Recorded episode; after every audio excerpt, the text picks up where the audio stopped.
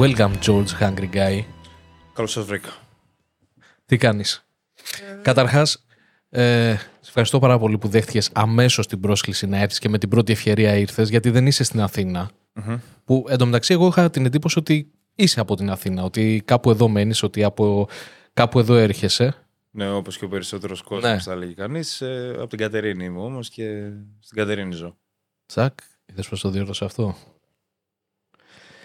Πώς ξεκίνησε η όλη ιστορία με τη μαγειρική; Δεν θα σε πάω απευθείας τώρα στα social τα δικά σου και σε αυτό που κάνεις με τη μαγειρική, αλλά πώς μπήκες σε αυτή τη διαδικασία να αρχίζεις να μαγειρεύεις, γιατί στο, στο About που έχεις στο Netflix λέει ότι είσαι απόφυτος φυσικοθεραπείας.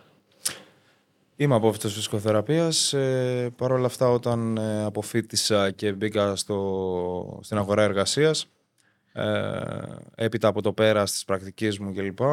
Κατάλαβα ότι η μισθή είναι λίγο down, αρκετά για εκείνη τη φάση της ζωής μου που βρισκόμουν. Οπότε έπρεπε να βρω κάτι να κάνω. Ε, να έχω ένα εισόδημα λίγο καλύτερο. Οπότε η μαγειρική ήταν κάτι το οποίο είδα καθαρά βιοποριστικά στην αρχή. Που σημαίνει ότι περισσότεροι λένε ότι μαγείρευα από μικρός και η κάθε μυρωδιά μου θυμίζει μία ανάμνηση και δεν ήταν ακριβώς έτσι, δεν ήταν τόσο ρομαντικό, ήταν καθαρά για βιο, βιοποριστικό λόγο. Ε, τώρα, στη με, ε, μετέπειτα το ερωτεύτηκα αυτό το επάγγελμα. Το φαγητό πάντα μου άρεσε. Ε, αλλά το επάγγελμα σαν επάγγελμα το ερωτεύτηκα κατά τη διάρκεια. Με τη φυσικοθεραπεία ασχολήθηκες καθόλου; Ασχολήθηκα, ναι, δούλευα και στη Σλοβακία σε σπα. Ε, γενικά κάνω καλό μασάζ θεωρώ. Φαίνεται το, το κοιμά πώ τον πας εκεί στα μπιφτέκια. Μου αρέσει να κάνω δουλειές με τα χέρια μου. Τα, τα χειρίζομαι καλά τα χέρια μου. Έχει χειρονακτικές δουλειές, ε, μου αρέσουν πάρα πολύ. Από την Κατερίνη τώρα στη Σλοβακία, πώς βρέθηκες; Ε, από την Κατερίνη βρέθηκα στην Αθήνα να σπουδάσω και έπειτα με ένα πρόγραμμα Εράσμους, κάπως λίγο διαφορετικό από το κανονικό Εράσμους, ε, δούλεψα στη Σλοβακία. Αυτό δεν είναι ένα τεράστιο ρίσκο τώρα που συνήθως δεν το παίρνει ο κόσμος και, και πόσο μάλλον σε ένα επάγγελμα που εμένα μου φαίνεται πιο πολύ κορεσμένο η μαγειρική από τη φυσικοθεραπεία, ξαφνικά να αφήσεις κάτι το οποίο το έχεις σπουδάσει, έχεις επενδύσει χρόνο και χρημα για να πεις θα ξεκινήσω να μαγειρεύω χωρίς να έχεις και τις υποδομές, χωρίς να είσαι μάγειρας ήδη ή να έχεις ασχοληθεί. Κοίταξε. Φαινομενικά φαίνεται η μαγειρική πιο κορεσμένο επάγγελμα από τη φυσικοθεραπεία, αλλά είναι το αντίθετο. Ε, τα φαγάδικα πάντα ζητάνε προσωπικό. Δεν σταματάει ποτέ αυτό. Ποτέ δεν σταμάτησε νομίζω. Ε, αντιθέτως στη φυσικοθεραπεία, ειδικά στην επαρχία, ε, επειδή το πελατολόγιο είναι μικρό, άρα και η πίδα μικρή, ε, το τα φυσικοθεραπευτήρια έχουν στελεχωθεί ήδη, οπότε πώς ακριβώς θα βρεις δουλειά εκεί πέρα; Εμένα μου φαίνεται ακριβώς το, το αντίθετο, αν με ρώταγες, ότι αυτή τη στιγμή, ε, επειδή είσαι μάγειρα στον social. Ναι. Ότι πιο πολλά θα δεις, ε, πιο πολλούς λογαριασμούς θα δεις που προσφέρουν κάτι τέτοιο, ακόμα και από ανθρώπους που δεν είναι μάγειρες. Α πούμε, ένα παράδειγμα που έχω ήταν που έβλεπα τον Μπούμπουρα που, που είχε ξεκινήσει και έκανε κάποιες συνταγές ή κάποια snacks, στα οποία φαινόταν ότι είχε και χορηγούμενα υλικά. Okay. Άρα είναι πιο εύκολο να κάνεις κάτι τέτοιο και να ε, να υπάρχουν πολλοί λογαριασμοί να έχεις γεμίσει ας πούμε το feed σου και να σου έρχονται τέτοιες πληροφορίες από τη φυσικοθεραπεία για παράδειγμα. Έτσι νομίζω εγώ. Κοίταξε, εγώ το έχω πολύ διαχωρισμένο στο μυαλό μου. Ε, παρόλο που το εισόδημά μου και ζω από τα social πλέον, ε, τα διαχωρίζω. Ξέρω ότι δεν είναι η πραγματική ζωή. Μπορεί ε, να στείνονται ολόκληρα επαγγέλματα πάνω στα social. Αλλά για μένα, στη δική μου φιλοσοφία, δεν είναι η πραγματική ζωή. Δηλαδή, το να δω έναν φυσικοθεραπευτή ή έναν μάγειρα να κάνει βιντεάκια στο, ε, ε, στο TikTok, για παράδειγμα, δεν σημαίνει ότι αυτό είναι επάγγελμα. Η δουλειά είναι έξω. Γι' αυτό το λόγο δεν μου αρέσει να με αποκαλούν και σεφ. Ε, το είδα αυτό, θα σε ρωτούσα. Ε, αυτός είναι ακριβώς ο λόγος. Ότι ο σεφ ανήκει σε μια κουζίνα μέσα. Ηγείται μιας ομάδας και πάει τη γαστρονομία ένα βήμα παραπέρα. Εγώ προσπαθώ με το λιθαράκι μου να το κάνω αυτό, αλλά δεν είμαι μέσα σε κουζίνα, δεν τρώω αυτή, αυτού του είδους την πίεση, τρώω άλλη πίεση, ε, οπότε δεν είμαι σεφ. Κάνω ε, entertainment φαγητό θα πω εγώ, δεν είμαι σεφ. Άλλο αν στείλω καταλόγους από μαγαζιά, κάνω consulting, Έχω δουλέψει προφανώς σε εστιατόρια. Αυτή τη δεδομένη στιγμή δεν είμαι το ίδιο. Δεν μπορώ να αποκαλεστώ εγώ σεφ και να αποκαλεστεί και αυτός που είναι ξέρω εγώ, στο Νιάρχος, στο Δέλτα. Δεν, δεν είμαστε το ίδιο. Μάλιστα. Κοίτα, αν και αυτό ήθελα να το κουβεντιάσουμε μετά, παίρνω την ευκαιρία που μου δίνεις, ε, γιατί βλέπω η ευκαιρία που είχα για να δω εγώ ή ξέρω εγώ μέσω καταναλωτής, μάλλον μέσω θεατής για να δει πώς λειτουργεί μια τέτοια ομάδα είναι μέσω των εκπομπών στην τηλεόραση mm-hmm. Masterchef και ούτω καθεξής ή σε αυτές που βγάζανε με τον Μποτρίνι, Gordon Ramsay, ε, Hell's Kitchen και όλα αυτά. Ε, η αλήθεια είναι δεν, δεν μπορώ να πιστέψω ότι κάποιοι άνθρωποι δέχονται να δουλεύουν έτσι. Αν έβαζα μια επικεφαλίδα σε όλο αυτό θα ήταν κουζίνα, λαγνία και δουλοπρέπεια. Δεν έχω ξαναδεί σε κανένα επάγγελμα να μιλάνε έτσι σε αυτόν ο οποίος, όπως είπες και εσύ, ηγείται την ομάδα, δηλαδή στον προϊστάμενο. Ναι, σεφ. Μάλιστα, σεφ. Ό,τι πείτε, σεφ. Είμαι ηλίθιος, σεφ. Για κάτι το οποίο εμένα μου φαίνεται υπερβολικό. Δεν μου αρέσει και αν το βλέπω. Ε, είναι υπερβολικό. Ε, και εγώ ποτέ δεν το κατάλαβα. Ε, ε και ποτέ δεν το έκανα. Είναι ναι, και γιατί κάποιος να το δεχτεί, να, να, να, να μπει ας πούμε, σε μια τέτοια διαδικασία, να είναι σε ένα πρόγραμμα, σε μια εκπομπή, όπου να πρέπει να το κάνει αυτό; Για το Masterchef εννοείς. Ε, Α πούμε για το Masterchef. Το Masterchef εντάξει. Για, για οποιαδήποτε. Δεν σε μια κουζίνα έτσι δεν είναι. Δες, δεν είναι σε όλα τα μαγαζιά έτσι. Είναι σε κάποιες κουζίνες συνήθως του εξωτερικού και σε κάποια εστιατόρια υψηλής γαστρονομίας εδώ στην Ελλάδα. Αλλά εδώ στην Ελλάδα δεν είναι σε τέτοιον τεράστιο βαθμό. Στο εξωτερικό είναι πιο πολύ. Από εκεί και πέρα. Ε, εντάξει, θέλουν και πηγαίνουν και δουλεύουν σε αυτά τα μαγαζιά. Σίγουρα. Ε, Η ερώτηση είναι γιατί. Μπορεί να έχουν τρέλα με αυτό. Κάποιος γιατί πάει και γίνεται στρατιωτικός. Ναι, αλλά σκέψου, σκέψου το εξής. Ακόμα και ένας στρατιωτικός δεν συμπεριφέρεται με τέτοιο τρόπο στους στρατιώτες. Ή ένας χειρούργος δεν συμπεριφέρεται με τέτοιο τρόπο. Εμένα μου φαίνεται, ας πούμε, ότι γενικά η συμπεριφορά των, ε, των σεφ, των μαγείρων, ναι. ότι δεν είναι καλή απέναντι στο προσωπικό τους. Και το πιο περίεργο είναι ότι το δέχονται αυτό οι υπόλοιποι. Έτσι όπως μου το παρουσιάζουν. Δηλαδή, τους κοιτάνε με ένα θαυμασμό, με μια τέτοια όπου αυτό μ' αρέσει σε ένα, σε ένα βαθμό, αλλά από την άλλη φαίνεται και λίγο υπερβολικό. Έτσι το, έτσι το, το εκλαμβάνω εγώ. Έτσι ακριβώς το εκλαμβάνω κι εγώ. Δες, δεν μου αρέσει να κρίνω ποτέ τους, τους συναδέλφους μου παρόλο που δεν είμαστε αυτή τη στιγμή στον ίδιο χώρο, εγώ απλά βίντεο κάνω, αυτοί δουλεύουν στις κουζίνες, παρόλα αυτά μπορώ να το δικαιολογήσω ως και στο προς το χαμηλό εκπαιδευτικό επίπεδο. Η, προκειμένου κάποιος να δουλέψει σε μια κουζίνα, τι εκπαίδευση περνάει; Ε, δεν το λέω γι' αυτό. Ε, το λέω ότι... Ε, πώς να το πω... Πώς να το πω ευγενικά. Ε, πες το με δικά σου λόγια. Αν είναι καραβανάδες, πώς να σου το πω. Καραβανάδες. Δηλαδή. Ε, αούγκανοι. Ε, θέλουν να παίρνουν αυτή την ικανοποίηση του μάλιστα σεφ. Πώς να σου το πω. Έτσι όπως είναι και κάποιοι στρατόκαυλοι. Κάπως έτσι είναι και, και εκεί πέρα. Το θέμα είναι ότι ο στρατόκαυλος κάνει μόνο αυτό. Το θέμα είναι πώς μπορεί ένα σεφ που είναι καραβανάς, πώς μπορεί και βγάζει και ένα καλλιτεχνικό αποτέλεσμα. Δηλαδή, σκέψου την ψυχή αυτού του ανθρώπου. Φοβερό πράγμα. Δηλαδή, είναι προς... δηλαδή εγώ θεωρώ ότι είναι προς... Ε... Είναι πρέπει να το εξερευνήσεις αυτό το πράγμα. Γιατί καλλιτεχνικό αποτέλεσμα στο φαγητό. OK, okay, προηγουμένως είπες εσύ ότι ε, κάνεις... Ε, το κάνεις με τον τρόπο που κάνεις εσύ τα βίντεο και δημιουργείς εσύ το υλικό το κάνεις να είναι πιο διασκεδαστικό. Ναι. Να το βλέπει ο άλλος και να του αρέσει. Ε, μήπως έχουμε φτάσει σε μια εποχή που απλά μας αρέσει να βλέπουμε το φαγητό; Πόσοι από αυτούς οι οποίοι βλέπουν τις συνταγές τις κάνουν μετά; Είτε είναι στο Masterchef, είτε είναι στο δικό σου κανάλι, είτε είναι σε άλλα κανάλια. Δηλαδή πόσοι πλέον ακολουθούν συνταγές; Να δημιουργήσουν κάτι.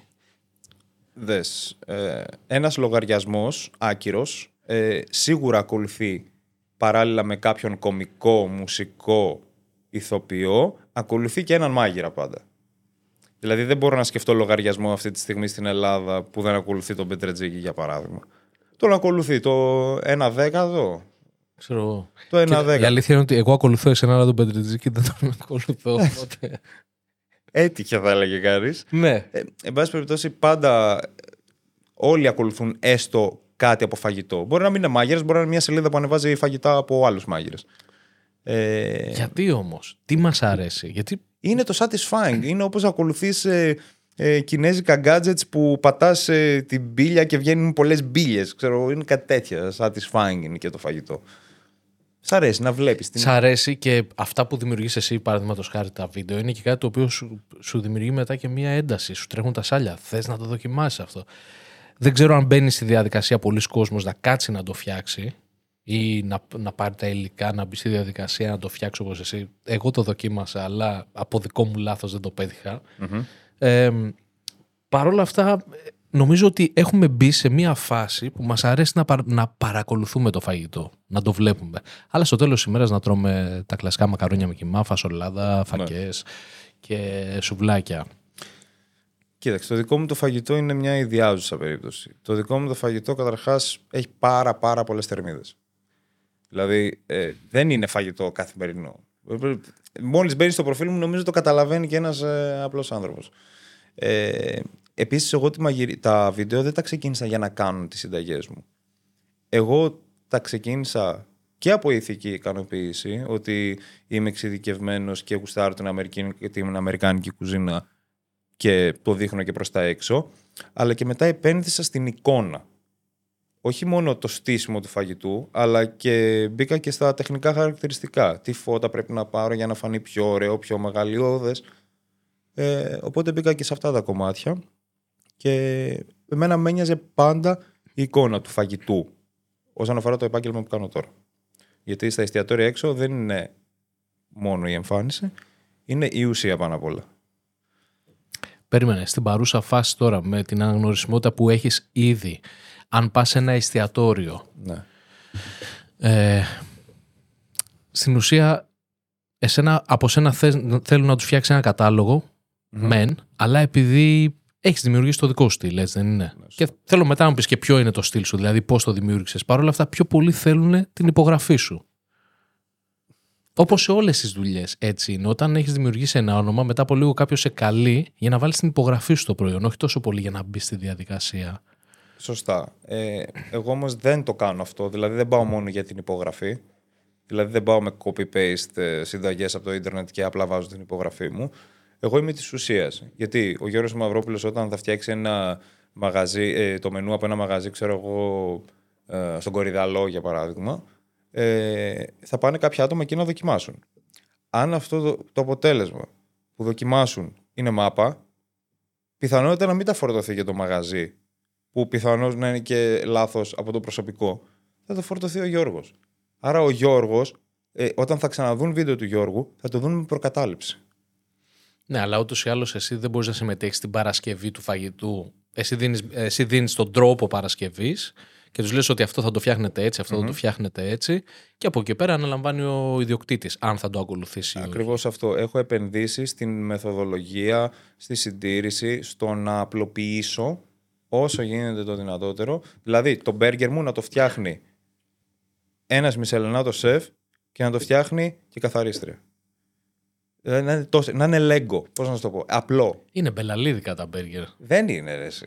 Ε, Εύκολο. Στο δηλαδή, σπίτι είναι. Στο σπίτι είναι. Εγώ που δεν το έχω καθόλου που σου είπα, επειδή θα ερχόσουν εσύ σήμερα δοκίμασα εχθές να φτιάξω. Βέβαια, εγώ δεν το έχω καθόλου με την κουζίνα. Καθόλου. Δεν ξέρω δε που πάνε τα τέσσερα. Μου φάνηκε γολγοθά. Από ένα σημείο λέω και μετά. Πού, πού, πού έχω μπλέξει τώρα; Και δεν υπάρχει και πισωγύρισμα. Ναι, δεν υπάρχει πίσω. Δηλαδή, άπαξ και τα έχεις όλα μπροστά σου και τα έχεις και ψιλομπερδέψει, δεν μπορείς να τα ξεμπερδέψεις, να τα βάλεις πίσω στη θέση τους. Πρέπει να γίνει, πρέπει να το φτιάξουμε. Εσύ τι στυλ έχεις υιοθετήσει τώρα, πού, πού διαφοροποιείται το στυλ σου από τους άλλους που κάνουν στην ουσία αυτό που κάνεις και εσύ; Α πιάσουμε τους άλλους πρώτα και στο τέλος σε μένα. Τι βλέπω εγώ; Ε, σημειώνω ότι δεν κρίνω. Κάνουν Ε, πώς, δεν υπάρχει σωστό και λάθος στη μαγειρική. Απλά υπάρχουν εξειδικεύσεις. Δηλαδή, ένας παθολόγος είναι παθολόγος. Είναι γιατρός. Ένας ε, οριλά είναι γιατρός. Είναι και οι δύο γιατροί, αλλά έχουν διαφορετική εξειδικεύση. Έτσι κι εγώ έχω, έχω, ε, έχω αποφασίσει να εξειδικευτώ κάπου. Το οποίο είναι Αμερικάνικη κουζίνα. Από εκεί πέρα, επί το πλήστον, οι μάγειρες που ασχολούνται με τα social, παύλα, ε, πρωινές εκπομπές, παύλα, παύλα, παύλα, ε, ασχολούνται με φαγητό νοικοκυράς.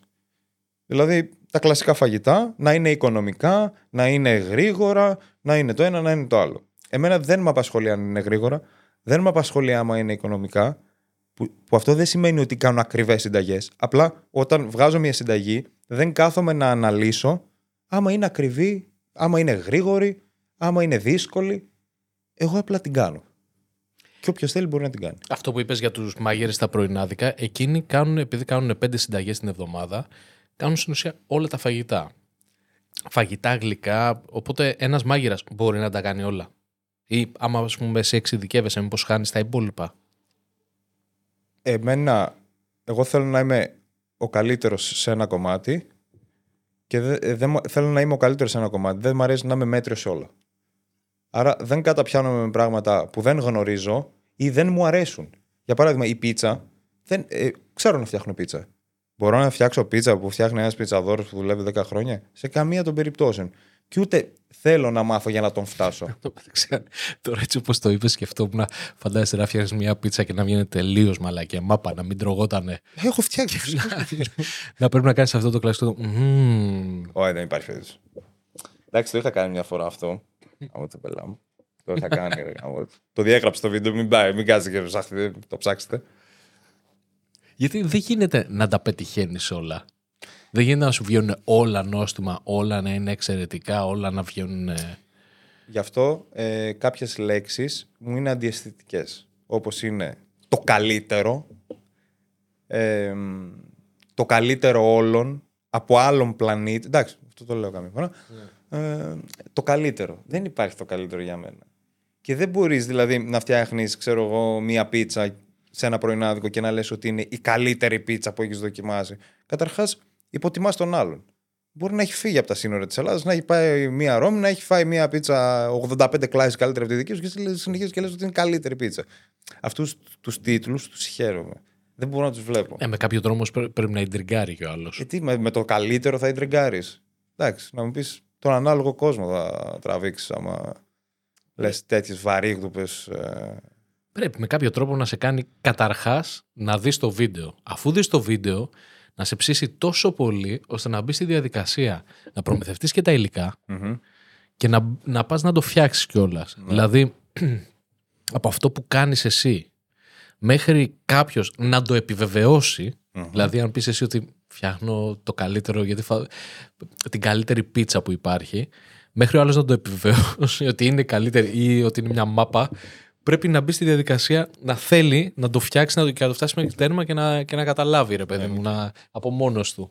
Οπότε φαντάζομαι ότι λίγο πολύ το, το κάνουν εκ του ασφαλούς, έτσι δεν είναι; Δηλαδή, μόνο ο σεφ ο οποίος πραγματικά προσφέρει το φαγητό του να το δοκιμάσει ο κόσμος, ο ίδιος, είναι ότι τεστάρεται; Όλοι τεστάρονται. Απλά ε, είναι ο τρόπος που θες να προσελκύσεις το κοινό και επειδή εμείς είμαστε του επαγγέλματος, ε, έχουμε μια συγκεκριμένη αισθητική. Εν πάση περιπτώσει, καταλαβαίνουμε πολύ περισσότερα πράγματα από ό,τι θα καταλάβει αυτός που θα το δει ένας ένας κοινός άνθρωπος.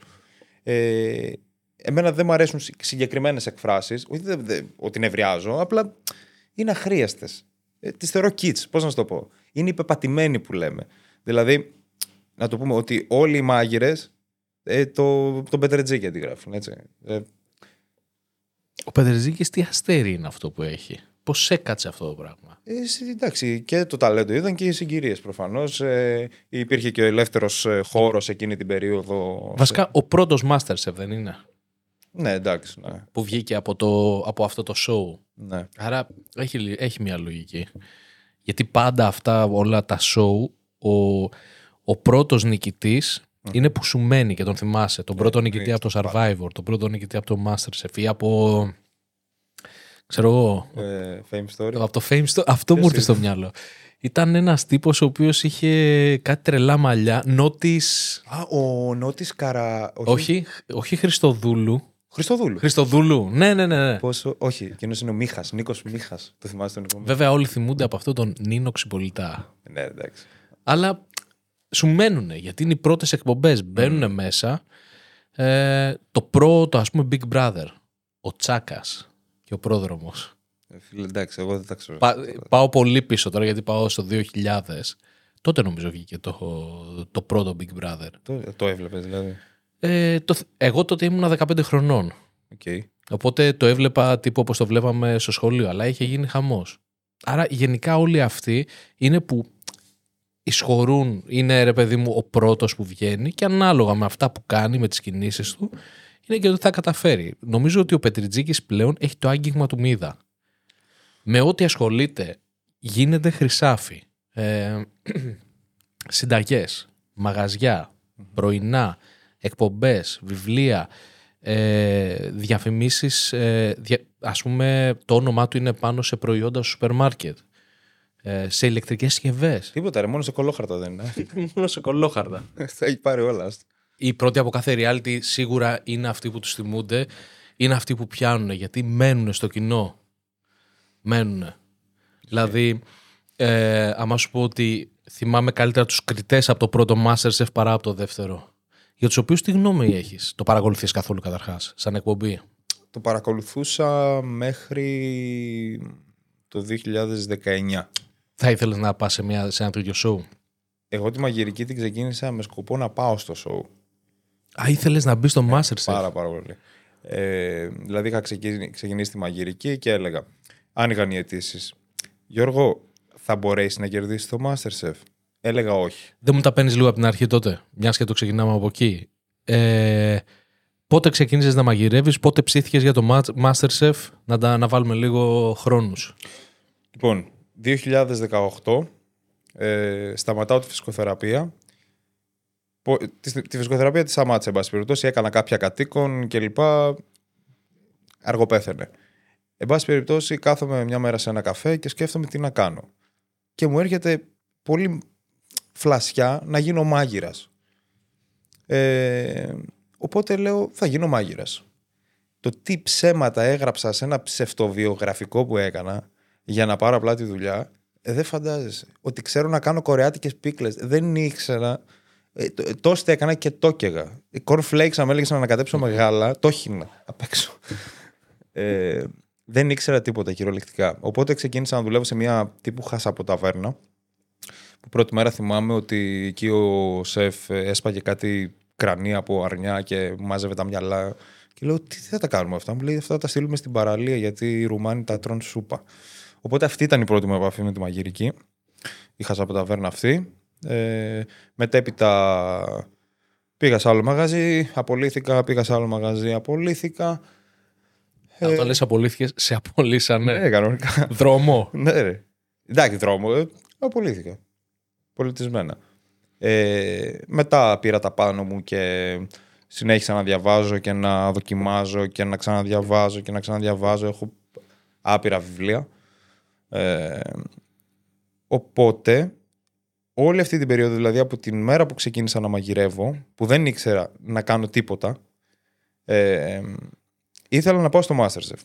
Οπότε κάθε χρόνο που άνοιγαν οι αιτήσεις, το σκεφτόμουν. Να πάω; Δεν, δεν φοβόμουν να πάω και να με στείλουν σπίτι μου και να γυρίσω στην επαρχία και να λένε «Α, αυτός που ε, δεν πέρασε, ξέρω εγώ κλπ. Δεν με απασχολούσε καθόλου. Απλά, αν θα πήγαινα σε ένα τέτοιο οργανισμό, θα πήγαινα μόνο για να τον κερδίσω. Δεν θα πήγαινα απλά για να φανώ. Ε, δεν με απασχολεί αυτό το θέμα. Ε, οπότε έλεγα και τον άλλο χρόνο «Μη- θα τα καταφέρεις; Όχι. Πιστεύω δέκατο θα βγω. Ωραία. Περνούσε ο άλλος χρόνος, έλεγα «Μ, θα τα καταφέρεις; Όχι. Μπορεί να χάσω. Οπότε περνούσαν τα χρόνια μέχρι που η εκπομπή ε, το γύρισε πολύ στο reality. Οπότε μετά με έχασε και εμένα. Όντως έχει γίνει λίγο reality το Ε, ναι. τελευταίο καιρό.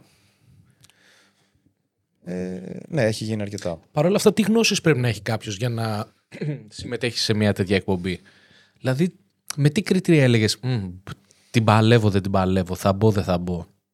Καταρχάς, ε, θεωρώ ότι δεν πάει να είσαι μαγειράρα, πρέπει να γράφεις και λίγο στην κάμερα, έτσι, να πετάς, ε, να μιλάς, να μπορείς να έχεις μια ροή λόγου, ε, οπότε να είσαι λίγο τηλεοπτικός. Δηλαδή, το να, γιατί είδα και μάγειρες που πήγαν φέτος που τους γνώριζα, που είναι μαγειράρες και δεν πέρασαν εντελώς τυχαία. Δηλαδή, και πέρασαν άτομα τα οποία είναι ερασιτέχνες, αλλά κακοί ερασιτέχνες. Δεν είναι αυτό το θαύμα. Ε, οπότε κάτι παίζεται εκεί πέρα. Έτσι, έτσι το είδα εγώ. Πως είναι πολλές συμμετοχές, οπότε ξέρεις, πρέπει να διαλέξουν... ε, Δεν ξέρω, δεν, δεν έχω άποψη. Δεν ξέρω εν τον έσω, εκ- εκ των έσω τι κάνουν εκεί πέρα. Πάντως ε, πρέπει, πρέπει να είσαι καλός σε όλα. Δηλαδή και στη ζαχαροπλαστική και να στείνεις καλά τα πιάτα και να είσαι και καλός μάγειρας και να έχεις και γεύση και να είσαι και τηλεοπτικός. Ε, Όποιος έχει το πακέτο νομίζω κερδίζει σε αυτό το διαγωνισμό. Δεν είναι καθαρά η μαγειρική σαν μαγειρική. Έτσι πιστεύω. Ναι. Κοίτα, παρόλα αυτά, όπως λέγαμε προηγουμένως, ας πούμε, τους προηγούμενους Masterchef τους θυμάσαι, Ναι.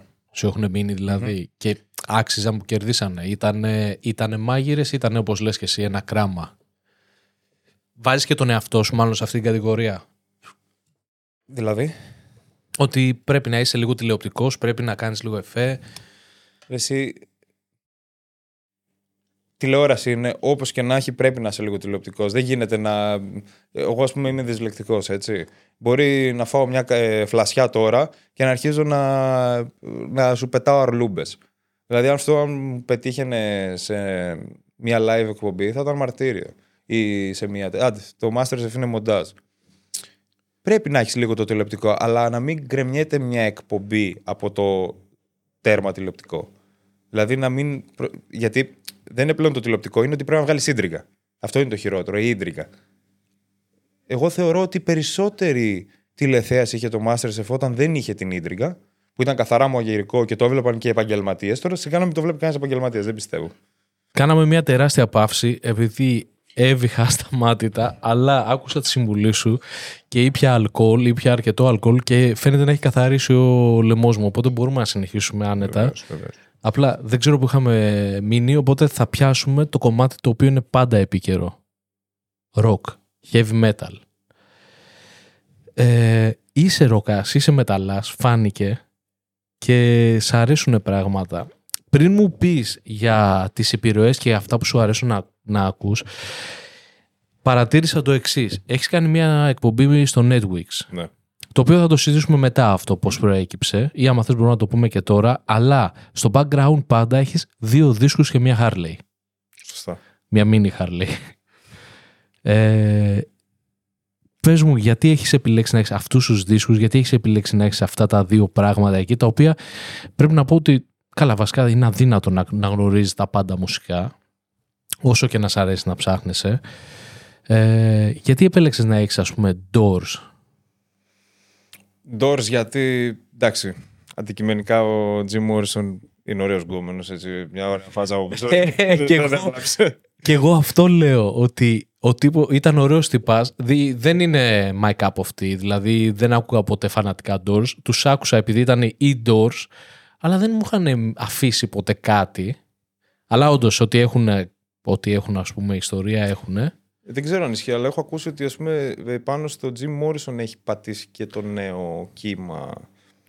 Γενικά από εκεί γεννήθηκε το λίγο το ροκ κάτι. Δεν ξέρω αν ισχύει αυτό ημερομηνιακά, αν το δούμε χρονολογιακά. Είναι αυτές οι φιγούρες που όταν φεύγουν νωρίς. Ε, αφήνουν ένα τεράστιο μυστήριο πίσω τους ότι πρέπει για κάποιο λόγο ε, οι επόμενοι συνεχιστές να έχουν πάρει στοιχεία από εκεί αν και καμία φορά είναι πολύ νωρίς. Ας πούμε το ίδιο γίνεται με τον Κέρκл Μπέιν. Ναι. Ε, βλέπα στο, νομίζω στο Rolling Stone Magazine τον είχαν βγάλει ένα από τους κορυφαίους κιθαρίστες ever Μμμ. που για μένα δεν είναι ας πούμε κάτι τέτοιο αλλά είναι θέμα επιρροής. Εν πάση περιπτώσει, γιατί διάλεξες αυτούς τους δίσκους; Καταρχάς εσύ τους έβαλες εκεί; Εγώ τους έβαλα εκεί. Ε, ο δίσκος που περισσότεροι δεν ξέρουν, αλλά κάποιοι ε, μου έγραψαν στα σχόλια ότι ακούς Eloy Ocean και είναι ο δίσκος των Eloy Ocean, οι οποίοι νομίζω είναι Γερμανοί. Ε, η μουσική τους δεν ξέρω, είναι, από, είναι διαστημική, δηλαδή δεν υπάρχει. Ψυχεδελική, στο νεράδικο ροκ. Ναι. Ούτε, εγώ, ούτε εγώ τους ήξερα. Και έχει Και και πολλά έστειλα σε- ηλεκτρονικά στοιχεία Ναι, μέσα. και έστειλα, σε... έστειλα τη φωτογραφία σε άλλα τρία παιδιά που είναι μουσική που ασχολούνται με πράγματα που πάρα πολύ. Ξέρετε αυτό το δίσκο; Δεν τους ξέρανε. Μμ. Ήταν περίεργο. Εντάξει, ξένο συγκρότημα και να έχει και τον Ποσειδώνα, ξέρω εγώ, γιατί ήταν ε, το άλμπουμ Poseidon's ε, Creation. Ε, ήταν, είναι σπάνιο. ψιλοσπάνιο, εν πάση περιπτώσει. Τότε μπορεί να ακουγόντουσαν πολύ. Τώρα εντάξει δεν υπάρχουν. Σ' αρέσουν οι δίσκοι, είσαι συλλέκτης; Όχι, δεν είμαι συλλέκτης. Ε, προσπαθώ να γίνω συλλέκτης. Τώρα ξεκίνησα να αγοράζω. Ξεκίνησα από Pink Floyd. Και σιγά Τέλεια σιγά. επιλογή. Ε, Pink Floyd είναι από τα αγαπημένα μου στα top 2 συγκροτήματα. Ε, με αγαπημένο τραγούδι ε, Welcome to the Machine. Ε, εντάξει, όλα τους μου αρέσουν, αλλά το Welcome to the Machine χτυπάει διαφορετικά. Ειδικά με το βίντεο κλιπ, να δείτε το βίντεο κλιπ. Φέτος, εντωμεταξύ πηδάω από το ένα δέμα- θέμα στο άλλο, αλλά εντάξει θα τη βρούμε την άκρη. Φέτος θα έχουμε πολύ δυνατά live στην Αθήνα. Μμμ. Έχεις κλείσει που θέλει να πας ή σε ενδιαφέρει κάτι να δεις; Ε, να σου πω την αλήθεια, δεν με ενδιαφέρει κάτι. ο, Δεν με ενδιαφέρει. Ε, δεν το έχω ψάξει. Η αλήθεια είναι ότι έχω πάει σε ελάχιστες συναυλίες και ενώ ψιλοσνόμπαρα τις ελληνικές μπάντες, η αλήθεια είναι ότι έχω πάει σε περισσότερα live ελληνικών μπαντών παρά σε ξένες μπάντες. Τα οποία είναι εξαιρετικά. Αυτό που έχω να πω εγώ για τις ελληνικές μπάντες είναι ότι αν το, αν το πας αναλογικά αυτό που σου προσφέρουν στο live που κάνουν, στο Ναι. κάθε μαγαζί, στο κάθε club, σε σχέση με τα μεγάλα φεστιβάλ, σκίζονται να κάνουν την καλύτε- το καλύτερο performance, Ναι. να, να είναι συνεπείς στην ώρα τους, να κάνουν ένα φοβερό live, να, να, να, να. Οι ελληνικές μπάντες πραγματικά ξεπερνάνε τα... Ε, ό,τι μπορείς να περιμένεις να δεις σε ένα live. Ο- Χωρίς αυτό να σημαίνει ότι στα ξέ, όσοι ξένοι έρχονται εδώ και κάνουν ότι δεν κάνουν καλή δουλειά. Απλά νομίζω ότι το επίπεδο το δικό μας πλέον είναι πραγματικά επαγγελματικό ακόμα και στην πιο ερασιτεχνική μπάντα. Εγώ θεωρώ ακόμα και το μέσο συγκρότημα ε, rock στην Ελλάδα, ελληνικό, είναι πολύ καλύτερο από ένα πρωτοκλασσάτο όνομα λαϊκό. Τόσο πολύ. Άνετα. Απλά δεν είναι στη φιλοσοφία τόσο. Δεν είναι. Ε, η rock, εντάξει, ε, πριν πολλά χρόνια ήταν top ε, είδος μουσικής. Εντάξει, πλέον υπάρχουν αρκετά κακά είδη που έχουν βγει στην επιφάνεια, χωρίς να εννοώ το λαϊκό. Το λαϊκό μου αρέσει. Ε, και έχει, εξ- ε, έχει εν πάση περιπτώσει την ακούν λίγοι και καλοί. Ή λίγοι και...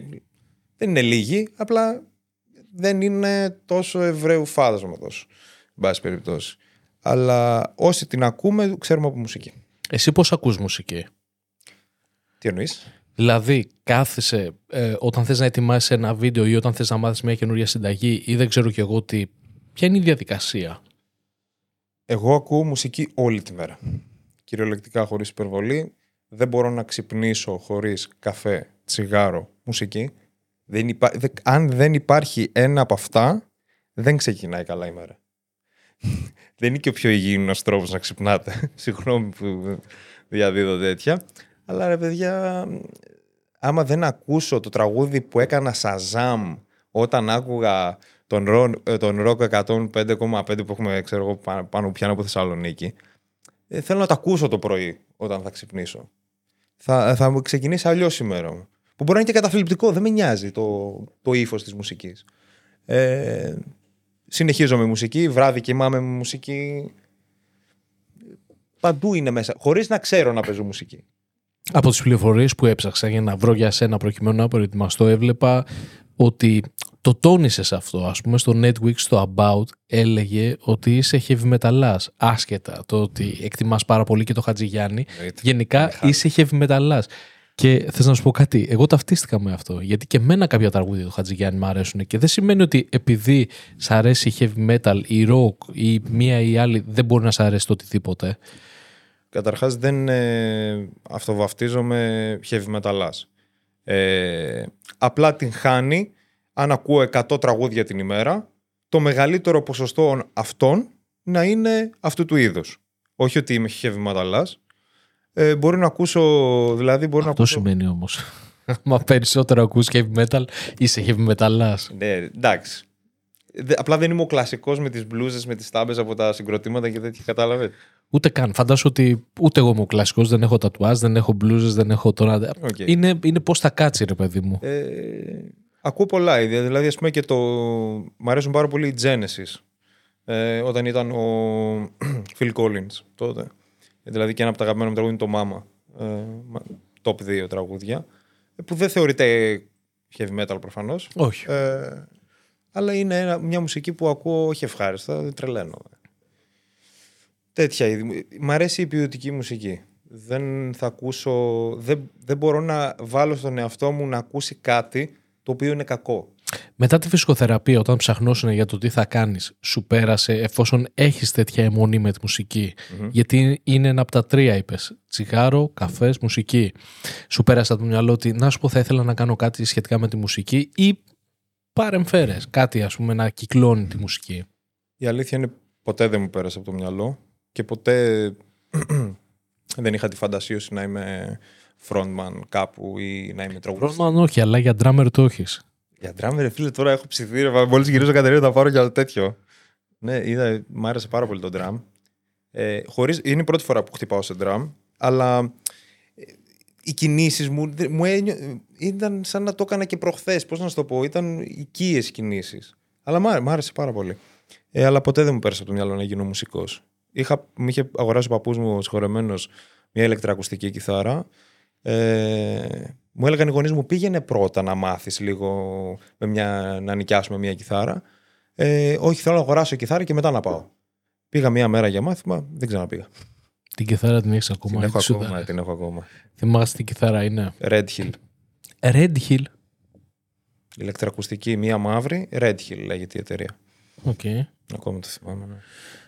Καλά, υπάρχουν ε, πάρα πολλά μοντέλα, πάρα πολλές κιθάρες. Δεν γίνεται. Ας πούμε, κοιτούσα, άσχετο αυτό μιας και λέμε για τα πολλά, κοιτούσα ας πούμε πάνω κάτω πόσες μπάντες υπάρχουν ε, rock heavy metal παγκοσμίως με το κριτήριο να έχουν τουλάχιστον μία δισκογραφική Και μιλάμε για πάνω από 1,5 εκατομμύριο μπάντες. Πράγμα το οποίο είναι απίστευτο να το ακούσεις. Είναι, δηλαδή δεν μπορείς να έχεις εικόνα για όλα, πράγμα, για όλα, για όλα αυτά. Γιατί δισκογραφική δουλειά, λίγο πολύ, μπορούν να κάνουν όλοι ένα δίσκο. Πέντε κομμάτια, μπαμ, μπαμ, μπαμ, δέκα, να τα βγάλεις και να πεις ότι αυτό είναι μια δισκογραφία. Mm-hmm. Άσχετα βέβαια από το πώς σημαίνουν. Εν πάση περιπτώσει, είναι μια πληροφορία η οποία ίσως να είναι ξέρω εγώ, περιττή στην παρούσα φάση. Απλά μου έκανε τεράστια εντύπωση γιατί μιλάμε ότι μπορούν απλά όλοι να κάνουν μια rock metal μπάντα. Ε, να, να συμπληρώσω μια πληροφορία εδώ πέρα ότι η Κατερίνα έχει πέντε metal metal bands. Σοβαρά. Ναι, και έχει 80.000 κόσμο μαζί με τα χωριά. Καλά, να σου πω κάτι. Μεταλομάνα. Θες να σου πω κάτι. Όποιος παίζει τύμπανα, κιθάρα, μπάσο ή τραγουδάει, ε, αυτό είναι το επόμενο βήμα. Ότι θέλει να ναι. βρει δύο-τρεις ακόμα να παίξει. Και είναι φυσιολογικό γιατί τι άλλο θα κάνει. Και δεν, νομίζω δεν υπάρχει πιο ωραίο πράγμα έτσι, να μοιράζεσαι τη μουσική με άλλους και να έχετε έναν κοινό στόχο. Που μπορεί να μην είναι να γίνεται ονόματα, να γεμίζετε στάδια, αλλά αυτή η κάβλα, ε, εσύ, όταν βγαίνει. Ακριβώς αυτό. Και μόνο η φάση το ότι είσαι σε ένα, σε ένα δωμάτιο με άλλα τρία-τέσσερα άτομα και παίζεις εκείνη ναι. την ώρα. Γιατί στην ουσία εγώ πάντα έτσι το έβλεπα τη μουσική. Την έβλεπα σαν παιχνίδι. Mm. Πόσο άλλος θέλει να πάει. Να πάει παίξει PlayStation ή LAN, ξέρω. Ναι. Ε, να κάτσει να παίξει, ας πούμε, με την κιθάρα σου. Mm. Ε, δεν μου λες τώρα, σε επαναφέρω λίγο σε αυτό που λέγαμε προηγουμένως. Το The Hungry Guy, ο George, ναι. πώς δημιουργήθηκε; Ο George The Hungry Guy πριν γίνει George the Hungry Guy, λεγόταν Γιώργος Μαυρόπουλος και μετά από Γιώργος Μαυρόπουλος, Μαυρόπουλος ονομαζόταν Food Influence. Τρισάθλιο όνομα θα λέγει. Ναι, αυτό για πότε, για πότε μιλάμε τώρα αυτά. Δεν ε, τότε που ξεκίνησα και τον George the Hungry Guy, απλά ένα μήνα πιο πριν. Ε, και το έβλεπα έτσι, το είχα φτιάξει και με ένα πρόγραμμα free στο κινητό το logo και λέω όχι Food Influence. Θα βάλω το όνομά μου γιατί ήθελα να φαίνεται το όνομά μου, αλλά δεν ήθελα να γράφω George Μαυρόπουλος. Και λέω, τι είμαι; Και προσπαθούσα να βρω επίθετα για μένα. Και του ε, έλεγα The Big Belly, το, ένα, το άλλο. Ξέρω εγώ. Ε, και κατέληξα στο The Hungry Guy. Και εντάξει, πλέον το έχω κατοχυρώσει κιόλας. Ε, και στην Ευρώπη και παγκοσμίως. Είσαι στην Ευρώπη κατοχυρωμένο ο πιο πεινασμένος. Α, εντάξει, πιο πεινασμένος. Ε, Μπορεί, αλλά το όνομα σαν νομικό τέτοιο ότι δεν μπορεί να το πάρει κάποιος. Βέβαια υπάρχει ένας συνιτσελάδικο στη Βιέννη να σημειώσουμε εδώ που λέγεται The Hungry Guy. Και εγώ ήθελα να το κάνω σκέτο The Hungry Guy, αλλά δεν μπορούσα. Άρα εσύ έχεις κατοχυρωμένο George The Hungry Guy. Έχω κατοχυρωμένο το George The Hungry Guy, αλλά δεν μπορεί να πάει να το βάλει ας πούμε ο άλλος ε, Maria The Hungry Guy. The Hungry Woman. Ξέρω εγώ Theodore The Hungry Guy, γιατί και εγώ είμαι πολύ Hungry Guy. Γενικά. Ναι, δεν μπορείς να το βάλεις γιατί θα σε τρέξω. Κοίταξε να δεις. Εν τω μεταξύ, αυτό γίνεται. Δηλαδή, γίνεται να κατοχυρώσεις μια φράση που λίγο πολύ είναι. Ε, Πώς να το πω. Ε, generic. Είναι γενική. Δηλαδή, ότι είναι ο hungry guy. Δεν κατοχυρώνω τη λέξη. Προφανώς και μπορείς να την προφέρεις. Απλά δεν μπορείς να τη βάλεις σε, Σε μαγαζί. για- σε μαγαζί. Ή στα, ή στα social. Ε, ναι, δεν γίνεται. Εντάξει. Παρ' όλα αυτά, γιατί, για ποιο λόγο σου ήρθε αυτό, ότι είσαι ο hungry guy; Ε, Γιατί τα φαγητά που έκανα παρα, ε, παρέπεμπαν σε κάτι λαχταριστό, κάτι. Στον λιχούδι. στο λιχούδι, ρε, ναι. Ναι. Οπότε Και εγώ έτσι βλέπω, έτσι τα βλέπω λίγο, ότι είναι τα φαγητά του λιχούδι. Αυτόν ο οποίος λιγουρεύεται όλη την ώρα. Ότι ε, ξέρεις, βλέπει το μπέργκερ που φτιάχνεις. Εν τω μεταξύ, μόλις τώρα πριν έρθεις ακριβώς, είδα που έφτιαξε ένα τρύπατο μπέργκερ τύπου McDonald's κτλ. Και, τα λοιπά και λέω ρε φίλε, δεν γίνεται. Είναι αυτό που σου τρέχουν τα σάλια. Εντάξει, αυτό προσπαθώ μέσα από το βίντεο να περνάω στον κόσμο την τέλεια εικόνα ενός προϊόντος. Αυτό προσπαθώ ουσιαστικά να κάνω. Αυτός είναι ο στόχος μου. Ε, και εντάξει, φαντάζομαι ότι εκτός αυτού είναι και, και το γευστικό κομμάτι. Αυτό το έχουμε πάντα σαν δεδομένο. Από εκεί και πέρα είναι το μετέπειτα. Το ένα στάδιο παραπέρα. Γιατί δεν πάβει να είναι βίντεο. Ε, και στο βίντεο πρέπει να έχεις τον κατάλληλο φωτισμό και τέτοιο. Είναι σαν μια ταινία. Δεν μπορείς να τραβήξεις μια ταινία με το κινητό. Μου έλεγες προηγουμένως ότι ξεκίνησες κάνοντας τα πάντα μόνος σου. Ότι έβρισκες συνταγές, ε, τραβούσες το βίντεο, αλλά ταυτόχρονα έπαιρνες μετά και το υλικό και το έκανες edit. Ότι δεν είχες κάποια ομάδα η οποία να σου φτιάχνει τα βίντεο προκειμένου να τα ανεβάζεις, γιατί το υλικό σου είναι πραγματικά επαγγελματικό. Δεν είναι ε, ένα τραπέζι με ένα κινητό από πάνω και να Ναι. δείχνει τη συνταγή. Αυτό πώς προέκυψε; Πώς, πώς γίνεται καταρχάς να ξέρεις αυτό το πράγμα, να φτιάξεις ένα βίντεο; Προφανώς και δεν ήξερα. Πάντα μου άρεσε. Από μικρό τραβούσα βίντεο. Ακόμα και με τα Sony Ericsson σε αρχαίο 3GP. Πάντα τραβούσα βίντεο στη ζωή μου. Έχω όλες τις στιγμές της ζωής μου τραβηγμένες με κινητό. Από μικρή ηλικία. Και από μικρή ηλικία είχα κάνει ένα κανάλι στο YouTube και ανέβαζα, ξέρω εγώ, όταν πετούσαμε νεράτζια στους γείτονες στη γειτονιά, ας πούμε, το 2008. Το 2008 εσύ μπορεί να σπούδασες, τέλος πάντων. Εξαιρετικά. Λοιπόν, Εν τω μεταξύ τώρα οι γείτονες θα ξέρουν ποιος σου πέταγε τα νεράτζια. με κροτίδα μέσα σφινωμένη. Λοιπόν, ε, πού μείναμε; Ε, Πώς προέκυψε και ξέρεις Πώς για τα προέκυψε. βίντεο, για το Λοιπόν. βίντεο edit. είναι ακόμα χειρότερα, η- ακόμα χειρότερη κατάσταση από ό,τι την περιγράφεις, διότι πέρα από όλα αυτά που έπρεπε να κάνω, έπρεπε να διαβάσω για μοντάζ, να διαβάσω για βιντεοληψία, να διαβάσω για μαγειρική, γιατί μαγειρική κάνω. Οπότε έπρεπε και αυτά να τα διαβάζω, να τα μελετάω σοβαρά, αλλά έπρεπε να σκεφτώ συνταγή, να πάω στο σούπερ μάρκετ, να τα αγοράσω, να έρθω σπίτι, να σκεφτώ ε, ε, βασικά το πώς θα έκανα, ε, να σκεφτώ τι πλάνα θα κάνω, γιατί το τι λέω, το λέω εκείνη τη στιγμή, δεν σκέφτομαι ποτέ τι θα πω και το voice over που κάνω από πίσω εκείνη τη στιγμή το σκέφτομαι, δεν το γράφω κειμενάκι. Ε, οπότε ήμουν αυτός που αγοράζει τα προϊόντα, αυτός που έβρισκε τη συνταγή, αυτός που εκτελούσε τη συνταγή, αυτός που τραβούσε το βίντεο και αυτός που μόνταρε το βίντεο, αυτός που ανέβαζε το βίντεο και αυτός που απαντούσε ε, κάτω από τα σχόλια όλα. Και δεν μου λες ποια είναι η πιο δύσκολη δουλειά από όλες. όταν τραβούσα μόνο στο βίντεο. Το μοντάζ, ε, άντε το ξεπετούσα μέσα σε μία ώρα. Το να τραβάς βίντεο, γιατί εντάξει, μπορούσα απλά να βάλω την κάμερα και να έχω μονίμως το ίδιο πλάνο. Εγώ όμως ήθελα να δώσω την ψευδέστηση ότι έχω 85 κάμερες εκεί πέρα. Οπότε σε κάθε πλάνο, σε κάθε μου κίνηση, εγώ ξέστηνα την κάμερα και την έβαζα κάπου διαφορετικά. Άρα, ξέροντας πάνω κάτω, βασικά επειδή και εγώ το ίδιο κάνω, βασικά δεν κάνω το ίδιο, αλλά επειδή καταλαβαίνω τη φιλοσοφία του τι θες να κάνεις, Ναι. πέραν από την επένδυση που έκανες προκειμένου να πληρώσεις τα υλικά και να φτιάξεις το φαγητό που ενδεχομένως μετά το τρως και εσύ ο ίδιος. Το έτρωγα, ναι, τώρα κάνω λίγο. Ωραία. Κάνεις λίγο κράτη τώρα. Ε, κάνω δίαιτα. Ε, τι επένδυση έκανες για όλο τον εξοπλισμό, δηλαδή αυτό που βλέπει ο άλλος, εσένα πόσο σου έχει στοιχήσει; Έχεις, έχεις σκεφτεί ότι ε, πόσο είχε μία κάμερα, πόσο είχε το πρόγραμμα για να κάνεις edit ή ένας υπολογιστής, τα μικρόφωνα που θα χρειαστείς, τα φώτα και όλα τα πράγματα. Γιατί καθημερινά δίνεις ε, λεφτά για υλικά πλέον φαντάζομαι, άρα από εκεί τα βγάζουμε στην άκρη αυτά. Δες, δεν είμαι και ο καλύτερος στα οικονομικά. Δηλαδή, όταν πάω και κάνω μία συνταγή, ε, παίρνω παραπάνω ποσότητα, δεν με νοιάζει να είναι προσφορά. Παίρνω ό,τι είναι, το πετάω μέσα στο καλάθι και φεύγω. Ε, δεν πάω να πάρω διαφορετικά πράγματα από διαφορετικά σου πράγματα. Πάω σε ένα, εν πάση περιπτώσει, να τελειώνω τη Ε, μονάδα. παίρνεις αυτό που χρειάζεσαι. Ε, τώρα το πόσο κόστησε όλος, όλη η επιχείρησή μου, γιατί η επιχείρηση είναι πλέον. Ναι. Πρόκειται για ένα στούντιο το οποίο το έχεις Πρόκειται για ένα εξοπλίσει. στούντιο, Το οποίο έχει χτιστεί ουσιαστικά, δεν υπήρχε δωμάτιο.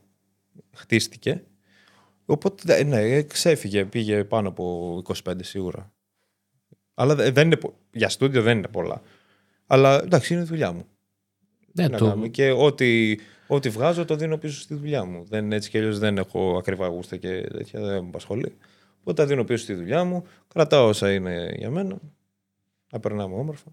Οπότε δεν μου λες και πώς ξεκινάει η μέρα του Hungry George; Ξέρει κάθε πρωί τι θα φτιάξει; Δηλαδή λες ότι αύριο θα πάω και θα τραβήξω αυτό το βίντεο και θα φτιάξω αυτό το πράγμα. Πο- Πώς βασικά το οργανώνεις; Τότε που τραβούσα μόνος δεν το οργάνωνα, οπότε υπήρχε σίγουρα μια αναρχία στο κεφάλι μου.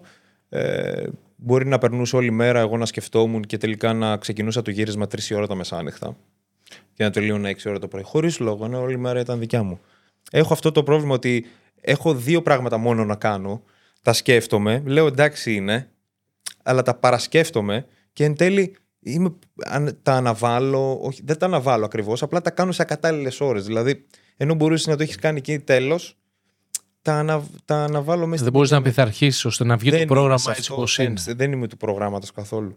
Παρ' όλα Δηλαδή, αυτά το αποτέλεσμά σου φαντάζομαι σε έχει δικαιώσει γιατί έχεις πλέον κοινό που σε ακολουθεί σε όλα τα social Ναι. εφόσον μου λες ότι πλέον και αυτή είναι η δουλειά σου και ότι ασχολείσαι επαγγελματικά με αυτό και στην ουσία δέχτηκαν γιατί πάνω κάτω με τα social αυτό είναι ότι πρέπει το κοινό να δεχτεί αυτό που του προσφέρεις Ακριβώς. να αρέσει, να είναι και mainstream Οπότε τι διαφορετικό είχε το δικό σου από όλα αυτά που κάνουν εκεί έξω, τι έκανες το οποίο πιστεύεις ότι ξέρεις τι έκανα αυτό και έπιασε;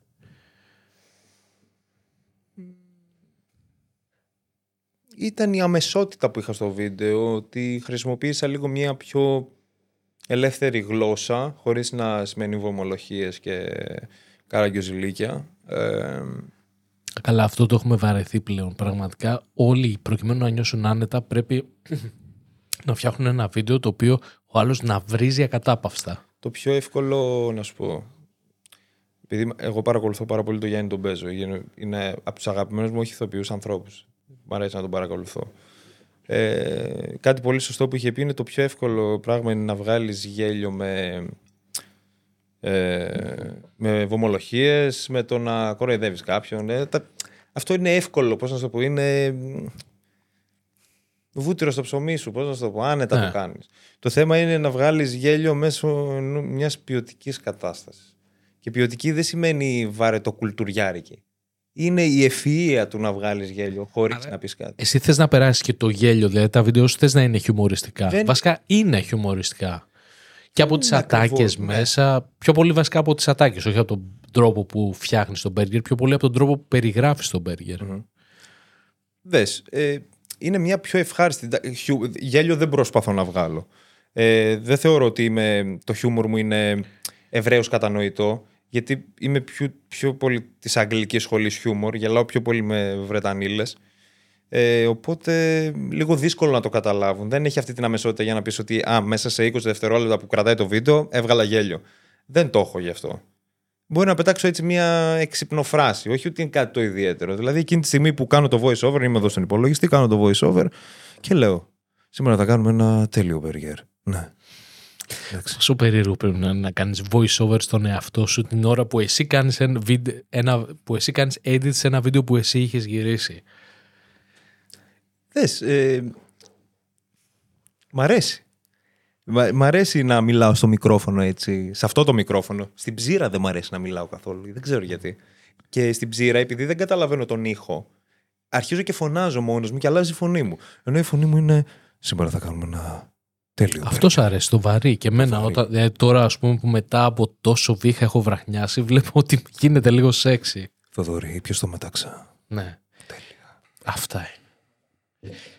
Δεν μου λες όλες σου οι συνταγές εσένα έχουν σαν πρώτη ύλη το κρέας. Ναι. Okay, οπότε Όχι πάντα, ναι, αλλά κατά Ναι. κύριο λόγο, ναι. Σ' αρέσει το κρέας. Οπότε θέλω να ρωτήσω τώρα γιατί είναι και λόγω εποχής.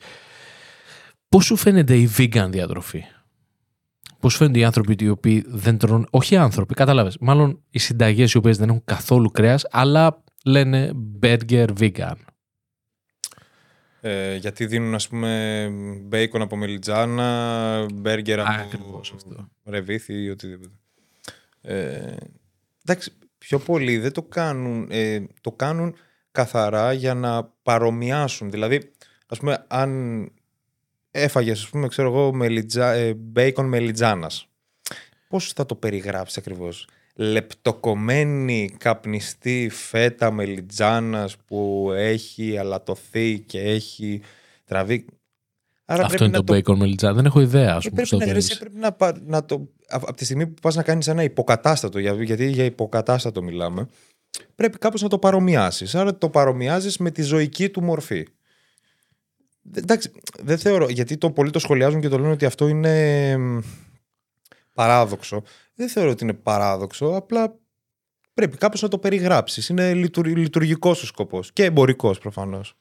Θα ήθελες να δουλέψεις καθόλου με... να πειραματιστείς με τέτοιες διατροφές vegan ή άλλα πράγματα τα οποία δεν είναι πολύ καθημερινά; Γιατί εγώ αυτό που βλέπω ότι σε ένα βαθμό όλα τα έχουμε δει, όλα τα έχουμε φτιάξει. Πρέπει και εσύ να έχεις υλικό να αντλείς από κάπου έμπνευση. Ναι. Μπαίνει καθόλου ας πούμε στο μυαλό σου ότι ξέρεις τι, μ, να μπω και λίγο σε μια άλλη ας πούμε κουζίνα, vegan ή ξέρω εγώ μοριακή ή δεν ξέρω και εγώ τι, κάτι το οποίο να είναι διαφορετικό και ξεχωριστό. όταν θα μπω σε, σε άλλο είδος κουζίνας και ασχοληθώ με, άλλος κουζίνας, με άλλο είδος κουζίνας, ε, σημαίνει την κατάρρευσή μου. Τι εννοείς πάνω σε Εννοώ αυτό; ότι έχω γνωριστεί με τον κόσμο ε, με αυτό το είδος μαγειρικής, αυτό κάνω, σε αυτό εξειδικεύομαι, σε αυτό μπορώ να απαντήσω ερωτήσεις και απορίες, σε οτιδήποτε άλλο ασχοληθώ δεν έχω προς το παρόν να απαντήσω. Οπότε δεν θέλω να ασχοληθώ. Και ούτε το, το vegan έτσι κι αλλιώς δεν με εμπνέει σαν μαγειρική. Είναι ενδιαφέρον, είναι ενδιαφέρουσα η διαδικασία ουσιαστικά να φτιάξεις ας πούμε κοντομπουκές του, του τύπου KFC για παράδειγμα, να τις φτιάξεις vegan, αλλά να τις φτιάξεις ίδιες. Ως προς αυτό είναι ενδιαφέρον. Αλλά όχι ότι να αντικαταστήσω ας πούμε, το κρέας ε, και να, φτιά, να αρχίσω να κάνω μια σειρά μόνο με vegan, δεν με ενδιαφέρει.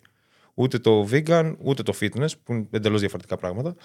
Ε, απλά δεν με ενδιαφέρουν ε, αυτά. Δεν θα είχε γάμο τα λεφτά μου μπορούσες να φτιάξεις το απόλυτο μπέργκερ με μηδέν θερμίδες. Εσύ. Και, τα, και πάρα πολλά λεφτά θα είχε και πάρα πολύ δημοτικότητα έχεις να ασχοληθείς με vegan κουζίνα και κουζίνα με λίγες θερμίδες και τέτοια.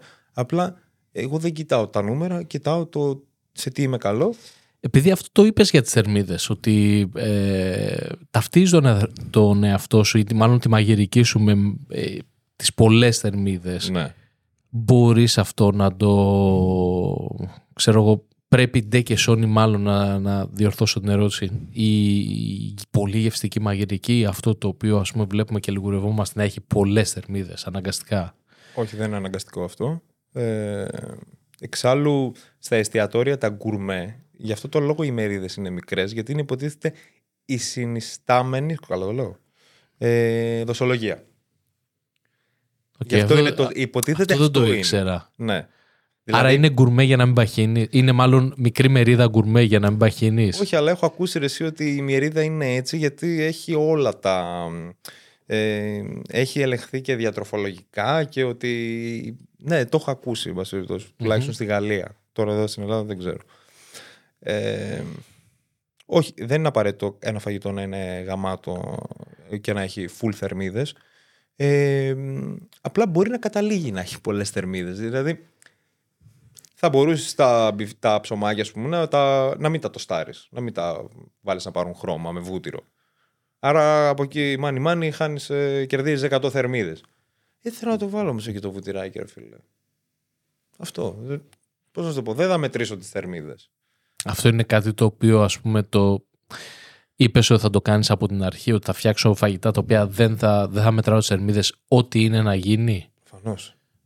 Ε, δεν, δεν μου αρέσει να μετράω θερμίδες, πόσο κοστίζει μία συνταγή, Τα τρως τα φαγητά σου μετά. τα έτρωγα. Τώρα τα τρώνε άλλοι για μένα. Γιατί; Γιατί εντάξει, ξέφυγα ρε φίλε. Είχα φτάσει 102 κιλά. Τώρα έχω φτάσει λίγο στα 96. Και θέλω λίγο να θυμηθώ λίγο τα, τις παλιές μου δόξες. και πώς, πώς θα το καταφέρεις αυτό να, να ετοιμάσεις φαγητά τα οποία να μην τα τρως; Δεν πρέπει να δοκιμάσεις και εσύ αυτό που φτιάχνεις. Δεν πάει έτσι με τη μαγειρική. Λίγο, θα το λίγο. δοκιμάσω, αλλά δεν θα το φάω ολόκληρο. Γιατί φτιάχνω τρία μπέργκερ, δεν θα φάω και τα τρία μπέργκερ. Ε, Τώρα όχι. πλέον δεν τρώω ούτε το ένα. Ε, Περίμενε, δηλαδή στην αρχή τρώγες και τα τρία. Εντάξει, δεν είναι. Τότε το budget ήταν μικρότερο, φτιάχναμε μόνο ένα. Ε, τώρα εντάξει, φτιάχνουμε τρία-τέσσερα, τα φτιάχνουμε. Ε, αλλά μ, όχι, πλέον δεν τρώω. Πλέ- Πλέον γεμίζει το μάτι μου. Και ποτέ δεν ήμουν φαν να τρώω το φαγητό μου. Το φαγητό μου. Δεν, ποτέ δεν ήμουν φαν. Ε, Δεν, δεν μου βγαίνει. Και, αν, και άλλους μάγειρες αν ρωτήσεις, το φαγητό τους ε, δύσκολα θα το φάνε. Δεν ξέρω γιατί συμβαίνει αυτό. Άρα εσένα τι σου αρέσει να τρως στην καθημερινότητά σου; Να παραγγέλνω απ' έξω. Α, ναι. Μμ. Delivery. Ενώ κάθεσαι και φτιάχνεις φαγητό και φτιάχνεις δύσκολο φαγητό. Μπορεί να φτιάξω πέντε μπέργκερ και μετά από 15 λεπτά που θα γυρίσω στο σπίτι. να παραγγείλεις παραγγείλω. μπερ- Τι θα μπέργκερ; Μπέργκερ όχι από την Κατερίνη, αλλά οτιδήποτε άλλο ναι. Μάλιστα. Πόσο δύσκολο ήταν στην Κατερίνη να. Βασικά, πόσο δύσκολο ήταν να ξεκινήσεις αυτό που ξεκίνησες με τον τρόπο που το έκανες και να είσαι στην Κατερίνη, σε μια επαρχιακή πόλη; Μμμ. Ό,τι καλύτερο. Έχεις την ησυχία σου. Δεν αγχώνεσαι να πας στο σούπερ μάρκετ, να, ψηλώσεις- να πληρώσεις τους λογαριασμούς σου, να κάνεις το ένα, να κάνεις το άλλο.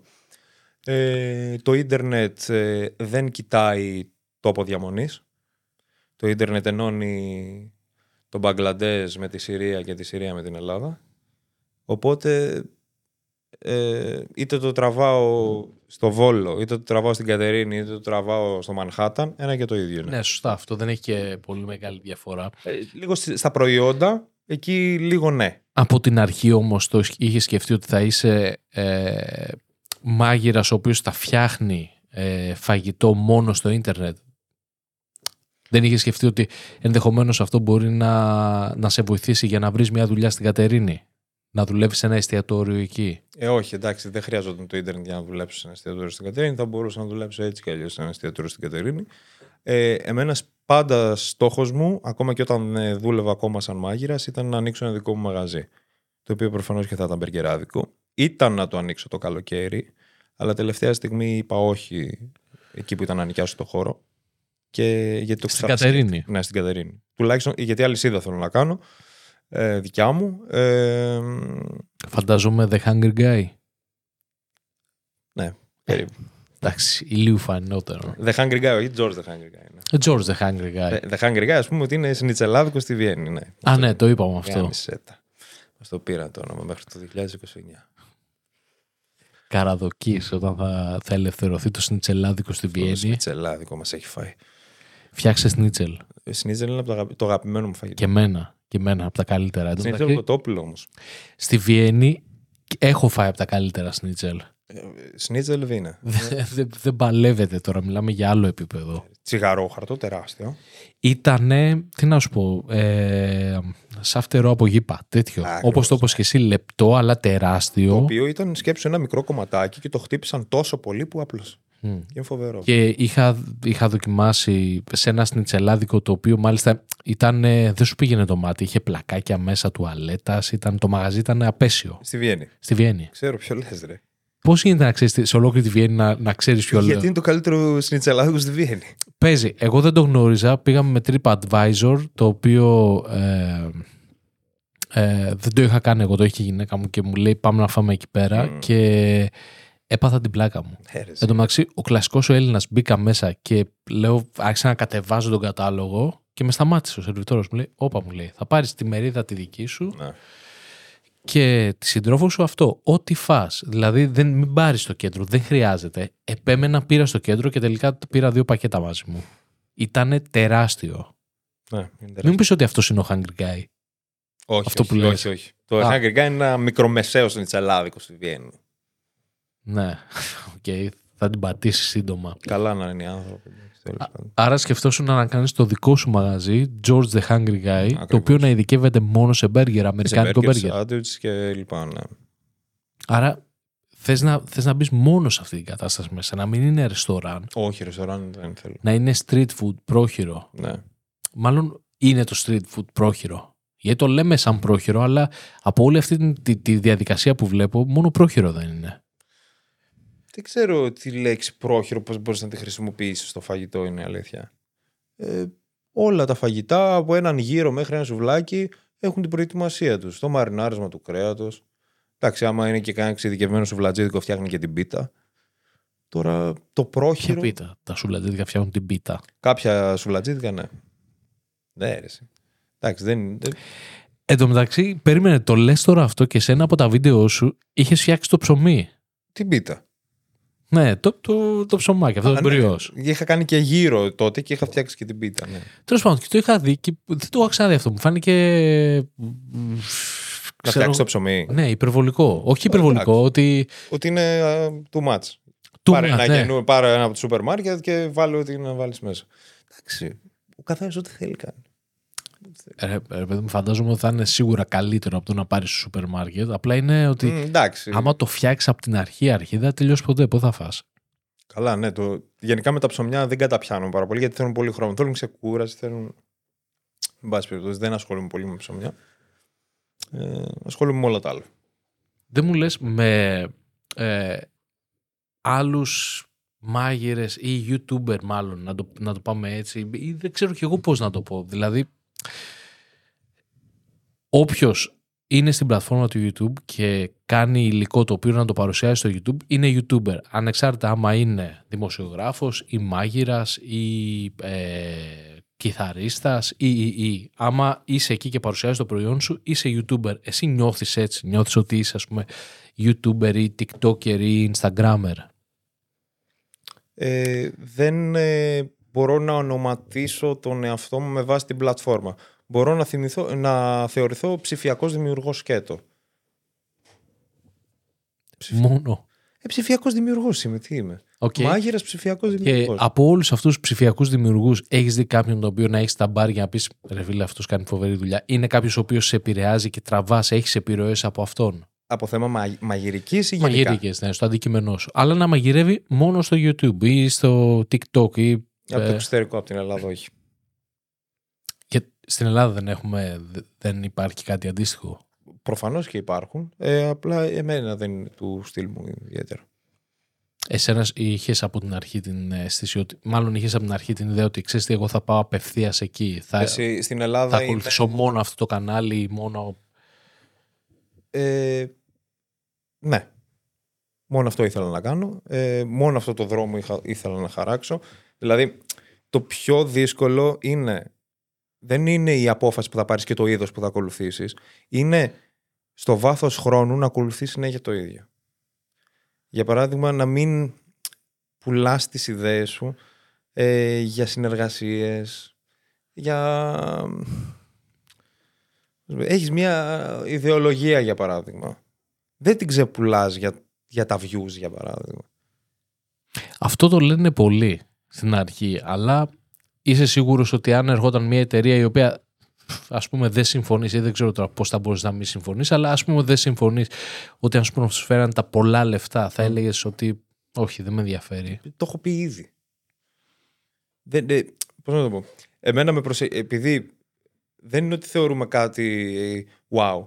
Απλά επειδή ε, είμαι στην ψήλο επικαιρότητα όσον αφορά τη μαγειρική πάντα, όχι γενικά, Μμ. ε, μου έρχονται πάρα πολλές προτάσεις προϊόντικές.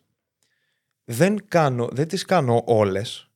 Επιλέγω εγώ ποιες εταιρείες, δηλαδή ό,τι έχω διαφημίσει να σου το πω και έτσι, ε, είναι επειδή το γουστάρω και γουστάρω και χρησιμοποιούσα από πριν το προϊόν τους. Οπότε, ε, μου έχει έρθει η εταιρεία που για αυτή την εταιρεία, πριν ονομαστεί έτσι, είχε ξεσπάσει ένα σκάνδαλο για ε, body trafficking, πώς λέγεται; Σοβαρά. Ναι, για τους ιδιοκτήτες. Πώς, πώς λέγεται, για ε, πορνεία, εμπόριο, δεν ξέρω πώς λέγεται αυτό στα αγγλικά. Ναι. Ε, οπότε, μόνο στο υποσυνείδητο που μπορεί να μην ισχύει. Μόνο στο υποσυνείδητο που ήταν, δεν ήθελα να ασχοληθώ με αυτήν την εταιρεία. Που ήταν και πάρα πολλά λεφτά, έτσι. Δεν ε, είναι τα λεφτά ο μοχλός πάντα. Δεν... Παρ' όλα αυτά, ξέρεις τι, άμα το καλοσκεφτείς, εσύ στην ουσία αυτό περιμένεις. Γιατί ξεκινώντας την κουβέντα μου είπες ότι εγώ ακολούθησα τη μαγειρική για να βιοποριστώ. Ακριβώς. Ε, και επειδή δεν έχεις αυτή τη στιγμή το δικό σου εστιατόριο προκειμένου να έρθει κάποιος να φάει Ναι. για να, για να έχεις το κοινό σου και να παίρνεις χρήματα από εκεί, στην ουσία περιμένεις από σπόνσορες, από αυτούς με τους οποίους μπορείς να διαφημίσεις. Ακριβώς. Άρα δεν κλείνεις πάρα πολύ τη, ε, το τι ευκαιρίε θα μπορούσε να έχει το δικό σου το κανάλι προκειμένου να διαφημίζει πράγματα. Οι περισσότεροι δέχονται να διαφημίσουν τα πάντα. Δεν Ναι. βλέπεις, ας πούμε, όπως το πες και πριν, influencer. Δηλαδή, τους λες ότι κοίταξε να δεις τι έχουμε σήμερα να διαφημίσουμε αυτό, τι έχουμε σήμερα να διαφημίσουμε εκείνο. Δες, ο influencer ε, κατά μεγάλο ποσοστό είναι ένας ε, ανειδίκευτος ψηφιακός δημιουργός. Δηλαδή, ναι, μεν είναι ψηφιακός δημιουργός, αλλά δεν έχει κάποια ειδικότητα. Δεν είναι μάγειρας, δεν είναι ηθοποιός, δεν είναι τραγουδιστής, δεν είναι μπετατζής, δεν είναι καθαριστής, δεν είναι τίποτα. Είναι κάποιο, ένα κανάλι που απλά ε, διαφημίζει πράγματα. Ναι. Απλά έτυχε, εντάξει, έτυχε. Με γεια του, με χαρά του που μεγάλωσε ένα μεγάλο, ε, έφτιαξε ένα μεγάλο κοινό.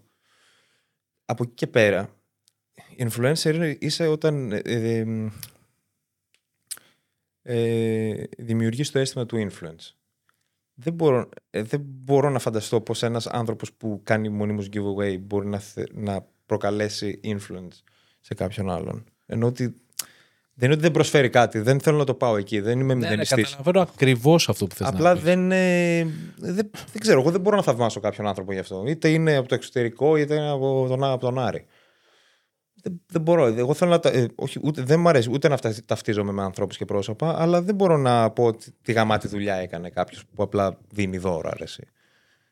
Άλλο να έχεις ένα ταλέντο και να μέσω του ταλέντου να κάνεις και τα εμπορικά σου στο, στα social. Άλλο αυτό. Αλλά όχι να είσαι εξειδικευμένος στο giveaway. Ε, αυτό είναι- Ρε, Και πάλι κα- και γαμό που το κάνουν. Ε, εγώ σου λέω προσωπική μου αρεσκία. Ναι.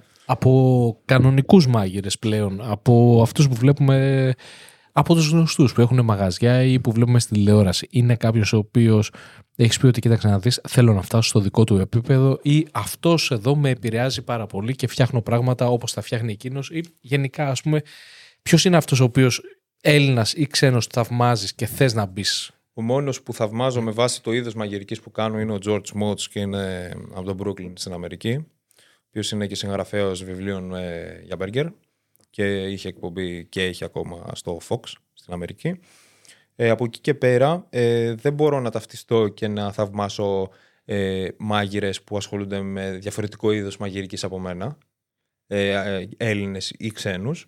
Ε, θαυμάζω όμως πάρα πολύ Έλληνες σεφ, όπως είναι ο Δημήτρης Παμπόρης, ο ε, Θοδωρής Παπα-Νικολάου, ε, ο Αλέξανδρος Χαραλαμπόπουλος, πάρα πολλούς ε, Έλληνες ε, σεφ. Αλλά τους θαυμάζω που ακόμα είναι εκεί και δημιουργούν και πάνε τη γαστρονομία ένα βήμα πιο πέρα. Αυτό δεν σημαίνει. Αλλά όχι Θυμάμαι ότι το τους είπες και θαυμάζω γιατί προηγουμένως. θέλω να φτιάξω το ίδιο φαγητό. Αυτό. Ε, είχα μια κουβέντα με, ένα, με έναν φίλο ο οποίος είναι κιθαρίστας, καλός κιθαρίστας. Ναι. Και συζητούσαμε για κάτι το οποίο έχει γράψει και μου λέει, κοίταξε να δεις, μου λέει, παρθενογέννηση δεν υπάρχει. Πλέον όλα τα ακόρντα έχουν γραφτεί σε όλες τις σειρές, σε όλες, ας πούμε, με όλους τους τρόπους και, και, και, και, και. Άρα μου λέει απλά κάνω κάτι ψηλοδιαφορετικό όπως μπορώ εγώ. Άμα το, κασ- άμα το καλοσκεφτείς, το ίδιο δεν ισχύει και με τη μαγειρική. Ότι όλα πλέον έχουν μαγειρευτεί, όλα τα έχουμε δοκιμάσει και πόσο μάλλον σήμερα. ναι. Άρα, πώς θα πάει τη μαγειρική κάποιος ένα βήμα παρακάτω; Δες, οι τεχνικές, μπορούμε να πούμε, οι τεχνικές μαγειρικής πάνω κάτω έχουν τελειοποιηθεί. Το θέμα είναι αν τις γνωρίζεις, σαν θεωρία και σαν πράξη. Από εκεί και πέρα δεν έχουν υπάρξει όλοι οι συνδυασμοί μαγειρικοί. Καλά, ναι, Και όλοι, θεωρώ όλοι. ούτε στη μουσική έχουν περα... ε, υπάρξει όλοι οι μουσικοί συνδυασμοί σε καμία περίπτωση. Και όμως, άμα το καλοσκεφτείς, κάποια στιγμή, επειδή όλα αυτά λίγο πολύ είναι, εντάξει, στη μαγειρική έχεις, πα- έχεις παραπάνω επιλογές, αλλά στη μουσική, για παράδειγμα, πιάνοντας ένα όργανο, έχει αρχή και τέλος. Ναι, Οπότε- αλλά ο συνδυασμός οργάνων Ναι, ε, εκεί είναι το δύσκολο. Εγώ Ότι, θεωρώ ότι- πώς θα σκεφτείς κάτι, πώς θα το γράψεις. Ας πούμε, ποιος ήταν ένας καλλιτέχνης, ο Ed Sheeran, ο οποίος είχε πει, μάλιστα όχι μόνο ο Ed Sheeran και ο Friedman, το πρώην κιθαρίστας των Megadeth, είχε πει ότι το 90% ας πούμε της αμερικάνικης μουσικής ναι. Και το απέδειξε κιόλας, αποτελείται από τρία ακόρντα. Από εκεί και πέρα λέει έχουμε επιλογές, αλλά λέει το 90% είναι τρία ακόρντα τα οποία παίζονται με διαφορετικούς τρόπους. Ε, ωραία, είναι σαν να λέμε στη μαγειρική έχουμε το πιάτο. Ναι, έχουμε, έχουμε τρει-τέσσερι επιλογές. Και λίγο πολύ έτσι είναι. Δηλαδή αυτό είναι το κοινό αποδεκτό. OK. Okay. Εσύ πώς θα καταφέρεις αυτό που, που, που μου είπες και έξω, ότι ξέρεις τι, να το περάσω σε ένα άλλο επίπεδο, να το εξελίξω, να, να, να. πώς θα καταφέρεις να εξελίξεις κάτι το οποίο από μόνος το έχεις περιορίσει ότι ξέρεις τι, εγώ θα φτιάχνω μόνο αμερικάνικη κουζίνα, μπέργκερ. Ε, έχει να κάνει καθαρά και μόνο με τους γευστικούς σου κάλυκες. Με ποιους; Με τους γευστικούς σου κάλικες. Ε, Με τους γύφτικους κάλικες. Και λέω, τι είναι αυτό; Ε, εντάξει, λοιπόν, δες. Ε, ένα σεφ φτιάχνει ένα μενού. Η γεύση που θα πάρεις από το πιάτο έχει να κάνει και με τη φαντασία του, αλλά και με τους γευτικούς του κάλικες που όταν δοκίμασε το πιάτο είπε αν αυτό είναι καλό για τον μπούτσο. Ναι. Βρίζουμε. ναι ρε, ρίξε. Λες να πέσει ο αλγόριθμος. Ο αλγόριθμος, ο αλγόριθμος, δεν καπνίζουμε κιόλας. Λοιπόν, ε, άρα έχει να κάνει με τους γευτικούς κάλικες του σεφ. Του εκάστοτε μάγειρα. Δηλαδή, αν εγώ θέλω να βάλω ένα μπέργκερ στο μενού μου, πρέπει να το δοκιμάσω πρώτα. Το Μμμ. δοκιμάζω. Ναι. Λέω αν είναι καλό ή όχι. Αν πω ότι είναι κακό, δεν θα το βάλω. Αν πω ότι είναι καλό, θα το βάλω. Θα, θα προτιμούσε να φτιάξει ένα, όπως βλέπουμε σε κάποια μαγαζιά, ένα τεράστιο κατάλογο με πολλές επιλογές για να έχει ο άλλος να διαλέξει ανάμεσα σε πολλά πράγματα ή λίγα; Κάτι στο ενδιάμεσο. Ούτε τέρμα μήνυμα, λέω τέσσερα, ό,τι θες πάρει τελείωνε. Ούτε εγκυκλοπαίδεια. Κάτι ενδιάμεσο. Η, άκου να δεις, εγώ είχα δοκιμάσει σε, ένα, ε, ε, σε μια πιτσαρία στην ιταλια ένα κατάλογο ο οποίος κυριολεκτικά μπορεί να έχει μέσα πέντε πράγματα. Δύο πίτσες, ένα... Κυριολεκτικά δύο πίτσες. Ε, ένα γλυκό και εντάξει, είχε τα, τα υπόλοιπα είχε παραπάνω αναψυκτικά μπύρες. Οπότε πρώτα απ' όλα τα δοκίμασα όλα, γιατί ήταν τρία πράγματα όλα και όλα, και ήταν όλα εξαιρετικά. Ναι. Δηλαδή αυτός πραγματικά το είχε πάει στην εξειδίκευση της εξειδίκευσης. Για και πιο πολύ μιλάμε. ε, στο Μιλάνο.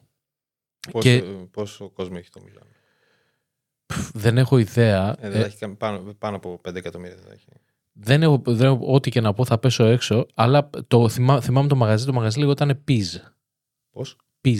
Πίζ. Όποιος έχει πάει εκεί. Και ήταν χωρίς υπερβολές από τις καλύτερες πίτσες που έχω φάει και το καλύτερο τυραμισού. Okay. Και σκεφτόμουν ότι ίσως αυτό και να είναι το μυστικό. Το ότι επειδή έφτιαχνε μόνο τρία πράγματα, ε, δεν γίνεται να μείνεις σε καλός αν φτιάχνεις τρία πράγματα. Απλά εκεί μετά προσγειώνεις στην ελληνική πραγματικότητα και λες ότι παίζουμε σε μια επαρχία που να έχει τρία πράγματα και να... Πολύ δύσκολο. Πάει σε ίσα που νομίζω ότι η ελληνική κατάλογη είναι διαβάζεις για ώρες και δεν ξέρεις τι να διαλέξεις. Πας κάπου και όπως το πε, σου έρχεται η κυκλοπαίδεια και αρχίζεις σελίδα 45 να δούμε τι έχουμε εδώ. Είμαστε ακόμα στα ορεκτικά. Έχουμε ακόμα. Πάμε. Ότι εκεί παραπάει. Παραπάει αρκετά ρε εσύ. Τώρα εντάξει. Είναι, αυτό, είναι σχολές αυτά. Είναι το τι θα αποφασίσεις να κάνεις στο μαγαζί σου. Ο καθένας κάνει ό,τι θέλει. Άλλος μπορεί να θέλει να πιάνει όλο το φάσμα. Απλά όταν πας να πιάσεις όλο το φάσμα, δεν μπορείς να τα έχεις όλα φρέσκα, ρε φίλε. Τι γίνεται; Ναι, να είναι όλα, να είναι όλα γίνεται. σωστά και επίκαιρα. Μάλιστα, για το, για το μέλλον τι σκέφτεσαι; Πέραν από αυτό που μου πες με το μαγαζί, δηλαδή πώς σκέφτεσαι να συνεχίσεις και, και τα κανάλια που έχεις και πώς να επικοινωνείς τα μηνύματα και τα, να βγάζεις τα, τα προϊόντα, τα μπέργκερ και όλα αυτά. Δες, σίγουρα θέλω να πάω τη βιντεογραφία του φαγητού σε ένα άλλο επίπεδο. Πιο cinematic, που Μμμ. ήδη προσπαθώ να το κάνω. Ε, γενικά θέλω κάθε μου βίντεο όσα δευτερόλεπτα και να είναι, γιατί συνήθως δεν ξεπερνάνε το λεπτό. Αυτό είναι, όλα στα βίντεο είναι short clips. Ε, ναι, ναι. Και να, κάτι το οποίο έχει, πώς γίνεται ας πούμε, να περιγράψεις το φαγητό σε κάποιον μέσα σε ένα λεπτό; Ε, εκεί είναι η μαγεία. Ε, διακόπτω τώρα, αλλά είδες, έρχεται άλλη ερώτηση. Πόση ώρα σου, για να βγάλεις αυτό το λεπτό, πόση ώρα σου παίρνει; Συνήθως 5 με 6 ώρες να γυριστεί και άλλες 2 ώρες μοντάζ. 5 με 6 ώρες για να φτιάξει ένα μπέργκερ; Όχι να το φτιάξω, άμα το, με έβαζε να το φτιάξω, σε 15 λεπτά θα το Καλά, ναι, κατάλαβα. Αλλά Είναι, πρέπει να. Αυτό είναι το εντυπωσιακό, ότι για αυτό το ένα λεπτό εσύ έχεις δουλέψει περίπου ένα 8 ώρο. Ναι, και όταν βγαίνεις το μοντάζ μεγαλύτερο από 40 δευτερόλεπτα, γιατί νευριάζω. Θέλω να είναι 40 δευτερόλεπτα. Πιο κάτω. Θες να μπαίνει ακριβώς στα shorts μέσα, στα reels. Άρεσε. Μμ. Και πώς βλέπεις από εδώ και πέρα να πηγαίνει ε, αυτό που σε ρώτησα προηγουμένως, ότι πώς θες να πάει στο μέλλον και το κανάλι αλλά και η μαγειρική σου; Θέλω να πηγαίνει με αργούς και σταθερούς ρυθμούς, χωρίς υπερβολές. Εγώ δεν είμαι των, των πυροτεχνημάτων. Δηλαδή το να με πλάγιους τρόπους να κερδίσω ακόλουθους και τέτοιο. Το πιο εύκολο να το κάνω. Να βάζω στα βίντεο μου βαρύγδουπους τίτλους. Το μοσχάρι ελασσόνας είναι καλύτερο από το Wagyu. Το άκουσα αυτό για το Wagyu. Το Ιαπωνικό μοσχάρι ναι, αυτό; Ξέρω, να βάλω ένα Γιατί έχει ήρθα με την Ιαπωνική μοσχάρα; Εντάξει, είναι και λίγο το marketing. Ε, εντάξει, είναι πολύ καλό κομμάτι κρέας. Βέβαια, εμένα δεν είναι το αγαπημένο μου, αν με ρωτάς. Το Black Angus παραμένει το αγαπημένο μου. Παρά έχει πάρα πολύ λίπο στο όσο ζουμερό και αν είναι όσο και ωραία γεύση να έχει το Wagyu. Εντάξει, δεν τρελαίνομαι τόσο όσο το, το Black Angus. Για μένα έχει το κατάλληλο ratio. Ε, τι λέγαμε; Ε, καλά, τώρα έλεγες για το τι θες να κάνεις με το κανάλι και με. Με το κανάλι. Λοιπόν, ναι. επειδή δεν είμαι των πυροτεχνημάτων και δεν θέλω με πλάγιους τρόπους να κερδίσω ακόλουθου, όπως είπαμε, βαρύγδοπους τίτλους και τέτοια για να παίρνω περισσότερα, περισσότερα views και τέτοια. Εγώ θέλω να πηγαίνω λαού-λαού με το περιεχόμενό μου, με τον τρόπο που το κάνω. Ε, εντάξει, είμαι στις άποψεις σε όποιον αρέσει. Ε, Χωρίς αυτό να είναι πάντα απόλυτο. Και mm. παρόλα αυτά φαίνεται να αρέσει σε πολλούς μέχρι στιγμής. Εντάξει. Όσο αρέσει. Δεν μπορούμε να πείσουμε κανέναν. Ε, γενικά είναι πολύ ειλικρινές αυτό που βγάζω, κατάλαβες. Δηλαδή είναι αυτό. Δεν θα σου δώσω κάτι άλλο απλά για να σε κερδίσω. Είναι αυτό. Άμα σ' αρέσει, το παίρνεις. Τέλεια. Προετοιμάσου για τις εκλογές που έρχονται. Ναι. Σε ευχαριστώ πάρα πολύ που ήρθες σήμερα και πρέπει να, να αυτό που σου είπα και προηγουμένως ότι ε, με το που σου έστειλα μήνυμα μου έστειλες αμέσως πίσω, ανταποκρίθηκες και κάτι το οποίο δεν συμβαίνει και εγώ το εκτιμώ πάρα πολύ. Οπότε είσαι George the Hungry Guy, αλλά είσαι και the nice guy για μένα. Οπότε υπέρ ευχαριστώ για σήμερα. Ήταν πολύ επεισοδιακό το επεισόδιο γιατί κάναμε ίσως και 15 παύσεις, οπότε χάναμε λίγο τη ροή. Πες, δεν πειράζει, εντάξει, καλά ήταν. Αλλά στο part 2 που θα έχουμε και burgers και τα λοιπά θα τα ξαναπούμε. Ναι, να με stay tuned for part 2. Ναι. Thank you very much, man.